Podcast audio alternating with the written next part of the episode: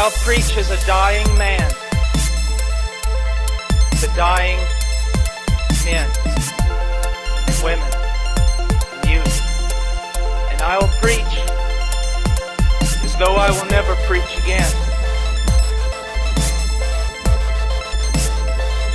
So God, God has his reasons for why he saves us in stages.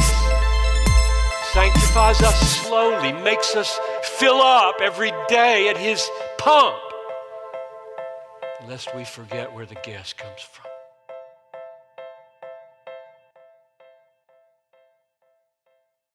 Welcome to Follow Me to Heaven, where God's Word is truth and your questions matter. I'm your host, Jonathan Romero, and today we're going to be focusing on verses 2 and 3 of chapter 3 of Colossians. Um, and actually, verse 2 uh, goes hand in hand with verse 1. So I will read verse 1, 2, and 3, and we will discuss a little bit of verse 1, even though we've done that already. Uh, but then we'll get into verses 2 and 3 and uh, see what exactly the Lord has there. So it says, If then you have been raised with Christ, seek the things that are above, where Christ is, seated at the right hand of God. Set your minds on things that are above, not on things that are on earth. For you have died, and your life is hidden with Christ in God. When Christ, who is your life, appears, then you also will appear with him in glory. So in verse 1, it says, If then you have been raised with Christ, so Paul is making that argument um, that if you have been raised with Christ, if you have been born again, if the old you has passed away, he says, Seek the things that are above, where Christ is, seated at the right hand of God. So Paul's intention for the believer, for all Christians, and here uh, in context for these Colossians is that they are to seek the things that are above, not the things that are on earth, because that's what he says in verse 2. And the reason being is we have to understand that these people are going against these false teachers. The Christians in this early church are trying to seek Christ, but they're being influenced by these false teachers and what they are ultimately saying or what they are holding to is a form of Gnosticism or gnosis, which means to know or to have knowledge.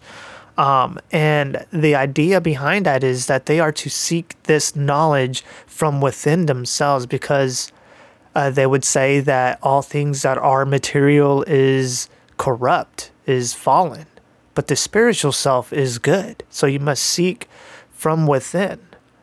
But here, Paul is making this argument that he's saying, if you have been raised with Christ, then seek the things that are above, where Christ is. So the seeking of the things above kind of seems like an outward um, movement, an outward thing. And then in verse 2, he says, Set your minds on things that are above. So now it's more internal. Set your minds on things that are above, not on things that are on earth, right? We have to understand again the above there is where Christ is, where Christ is seated at the right hand of God. Our thinking ought to be so heavenly minded uh, that it leaves no room for the things on earth to occupy it. When Paul says this, we have to keep in mind the context. Uh, the false teachers, again, were teaching and influencing the early church with the early form of Gnosticism, where they believe that wisdom and secret knowledge uh, is found from within, and you have to uh, really search it uh, within you. Um, but here again, we must remember uh, earlier that what what does Paul say? He says, "In Christ is hidden all knowledge and wisdom." Right. If we go to Philippians uh, chapter four, verses eight and nine, it says, "Finally, brothers, whatever is true, whatever is honorable, whatever is just, whatever is pure, whatever is lovely, whatever is commendable." If there is any excellence, if there is anything worthy of praise, think about these things. What you have learned and received and heard and seen in me, practice these things, and the God of peace will be with you. So, Paul here, writing to the Philippians, he's saying, All right, finally, in conclusion, uh, brothers, Christians, whatever is true. So now he's saying, anything that is true. Well, how do we find truth apart from God? Well, you can't. We need God. God is truth, right? What does Jesus say? I am the way, the truth, and the life. And no man comes to the Father but by me, right? So Jesus is what's true. So we can also say that whatever f- proceeds from his mouth or follows from uh, uh, the words that come from his mouth, uh, we must take into account that nothing is a lie. So when it comes to the word of Christ, the word of God, um, that is true. It says, whatever is honorable. Again, we must do all things to the glory of God. So if that is the case, whatever is honorable, we must ask ourselves is what am I is what I'm doing in honor of God?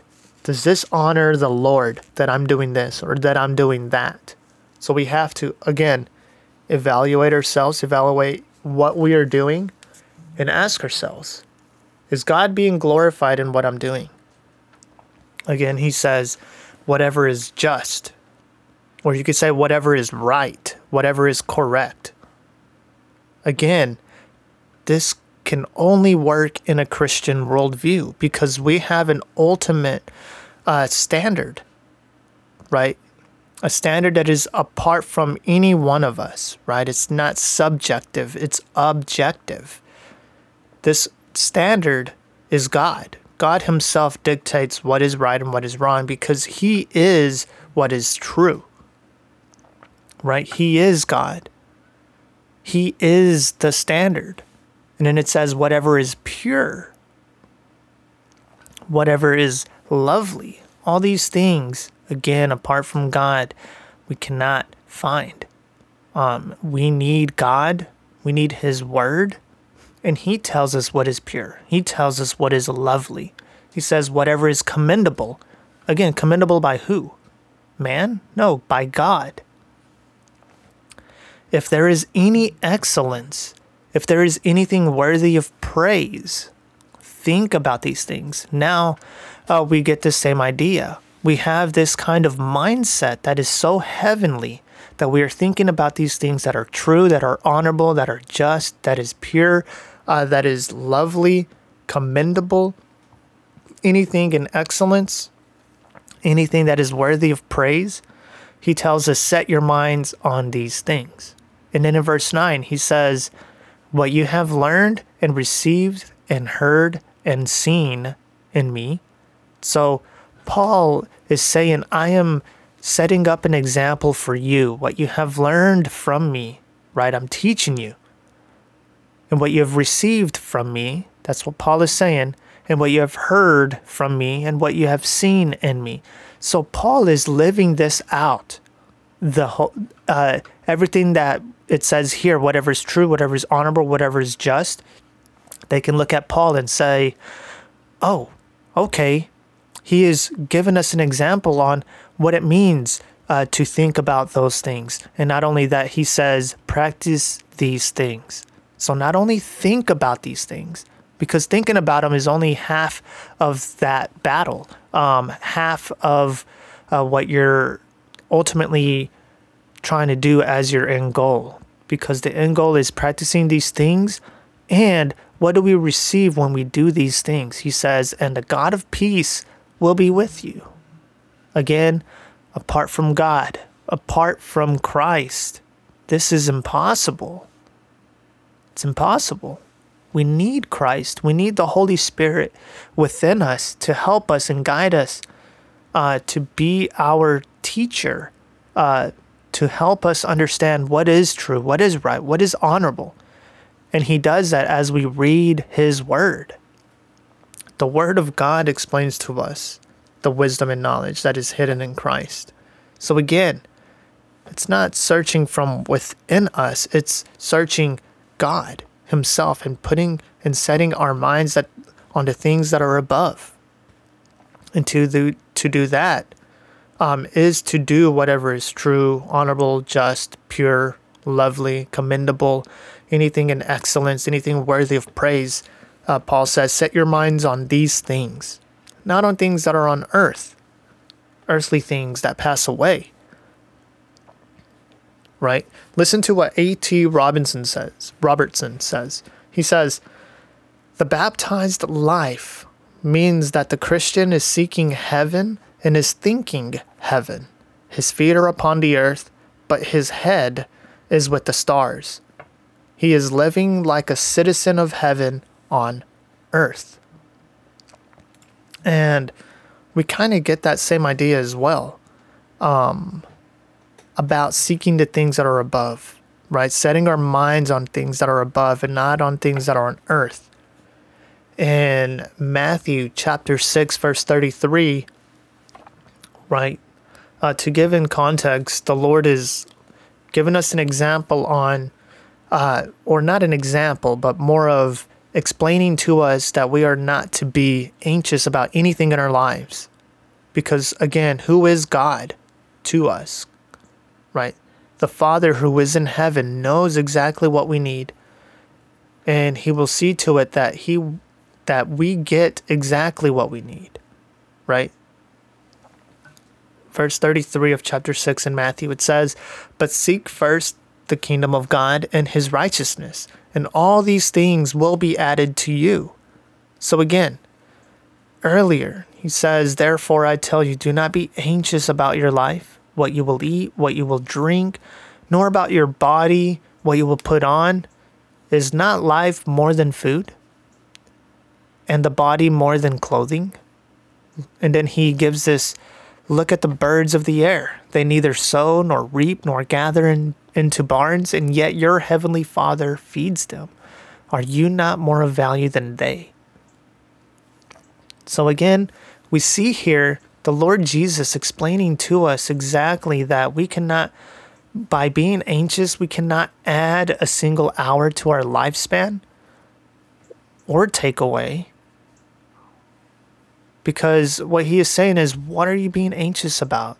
The Lord will give you what you need. It says, seek first the kingdom of God and his righteousness, and then what? And all these things will be added to you. So again, the Lord sees fit what we need, and he will give it to us at the right time, exactly at the right time. We have to be patient. We have to trust in God, knowing and understanding that He knows all things because He's decreed all things.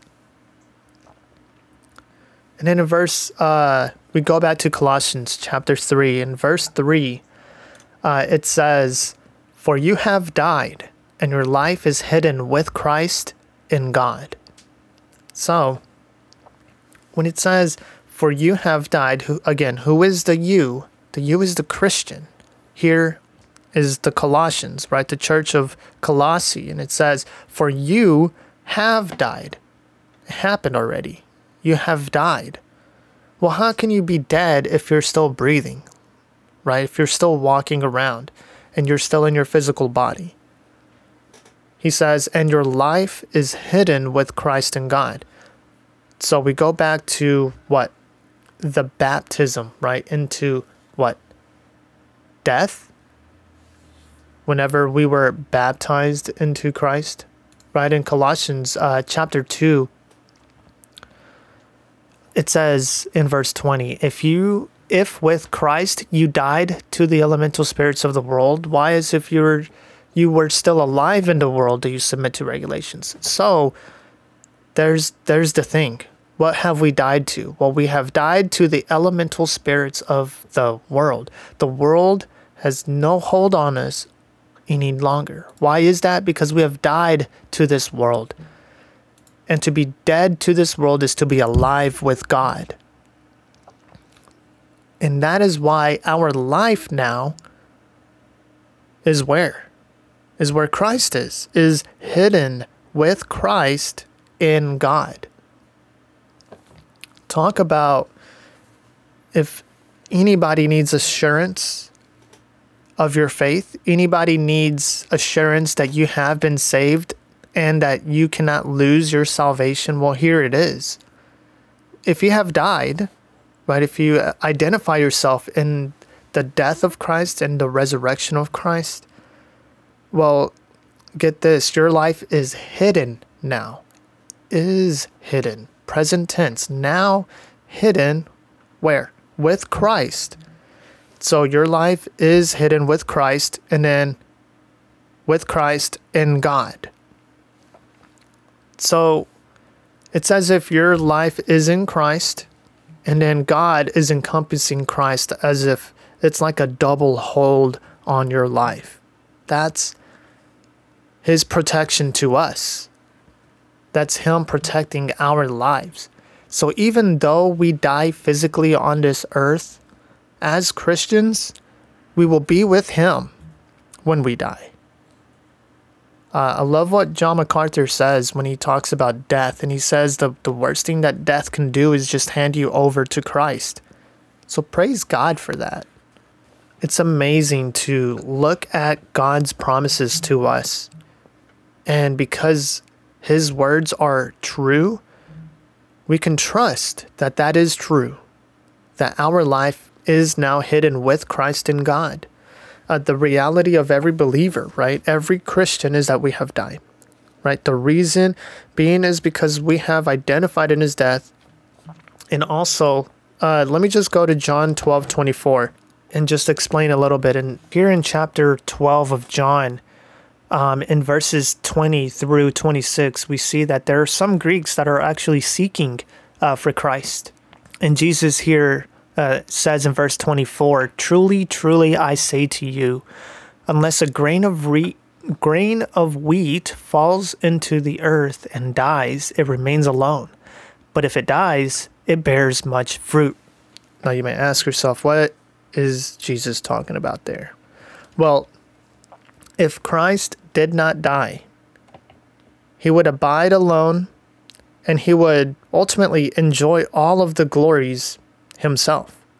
Nobody would have been saved, right? Because we're all sinners. And if that is the case, not one of us would be saved because the Savior did not die. Well, what happened? He did die, and thus providing a way for sinners to be reconciled to a holy God. Right? So whenever the Father looks at us, he no longer sees a guilty sinner he sees a blood washed saint. And the reason for that is because when we go back to John chapter 12, verse 24, again, the Lord is comparing himself to this grain of wheat. And he says, unless a grain of wheat falls into the earth and dies, it remains alone, right? That means if this grain of wheat did not die, it will remain alone, which is why uh, I said that he would ultimately just enjoy uh, the glories to himself. But God, being gracious and merciful, it says here, but if it dies, it bears much fruit. What is this fruit? Well, the salvation of people, right? The salvation of sinners that deserve God's punishment, deserves God's wrath, and instead we receive his mercy and his grace through his son because his son did die. And because he died and he rose from the grave, that gives us now the ability to also be raised with Him to new life.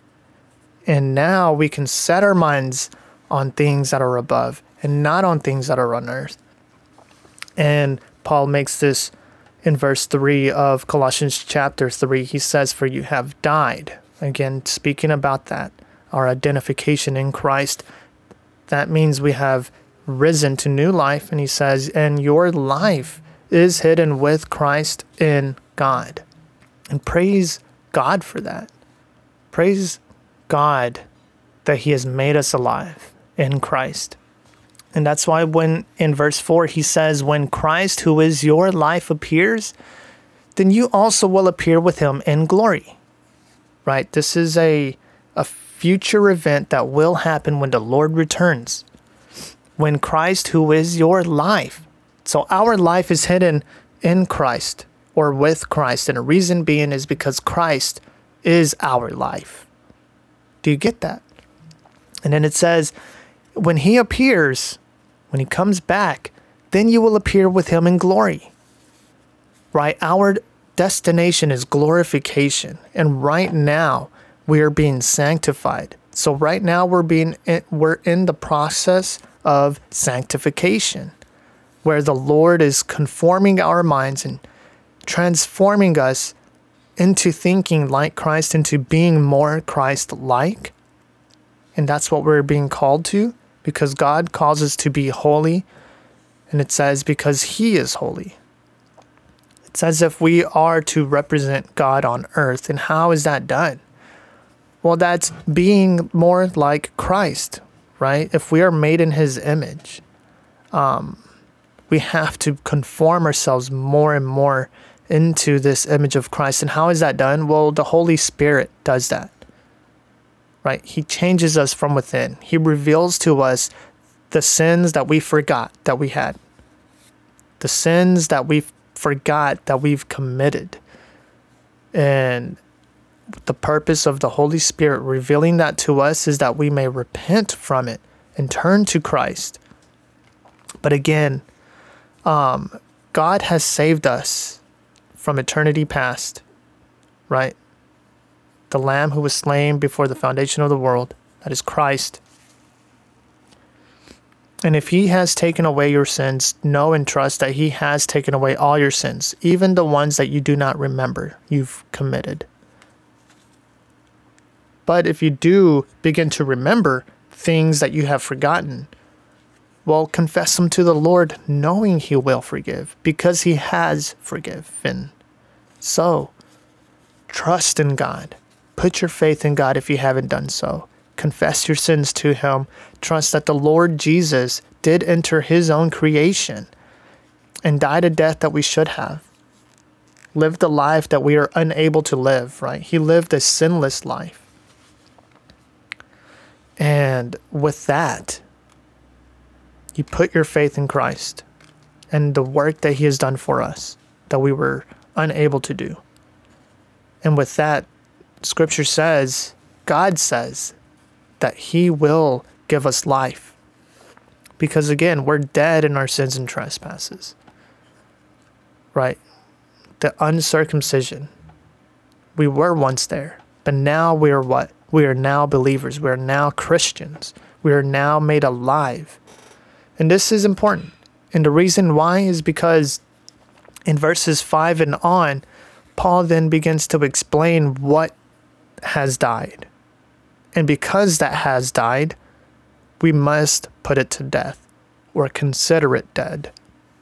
Set your minds on things that are above, not on things that are on earth, because you have died and your life is now hidden with Christ in God. Trust that, believe that, reread God's word, ask the Holy Spirit to reveal to you what is in His word, right? Don't read yourself into God's word. Instead, read out of God's word and try to understand what is God telling me here. Again, we don't want to twist God's word because we will have to give an account to that. Instead, we must really carefully read God's word and try to understand through the help of the Holy Spirit. And I hope that this uh, will help you, will guide you into that right direction. And that's the purpose of this podcast, right? Follow me to heaven. Uh, you are following me as we are walking along through God's word and try, trying to understand uh, what is God saying here in these verses.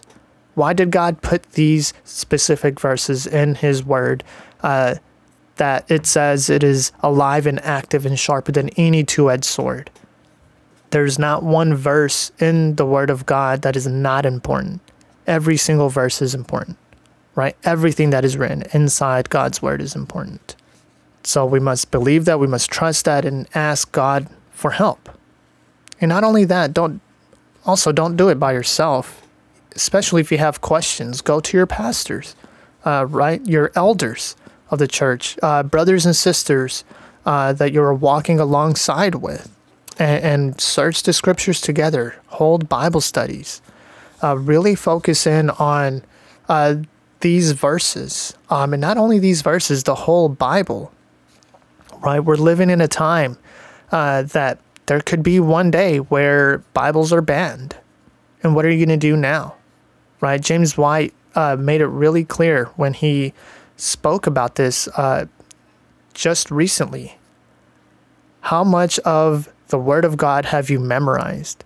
That if the Bible were taken away from you, all access to the Bible was taken away from you, how much of the Bible would you know? How much of the Bible could you recite? And that is very important. And that is why uh, I do studies like this, so that we may gain an understanding of God's Word.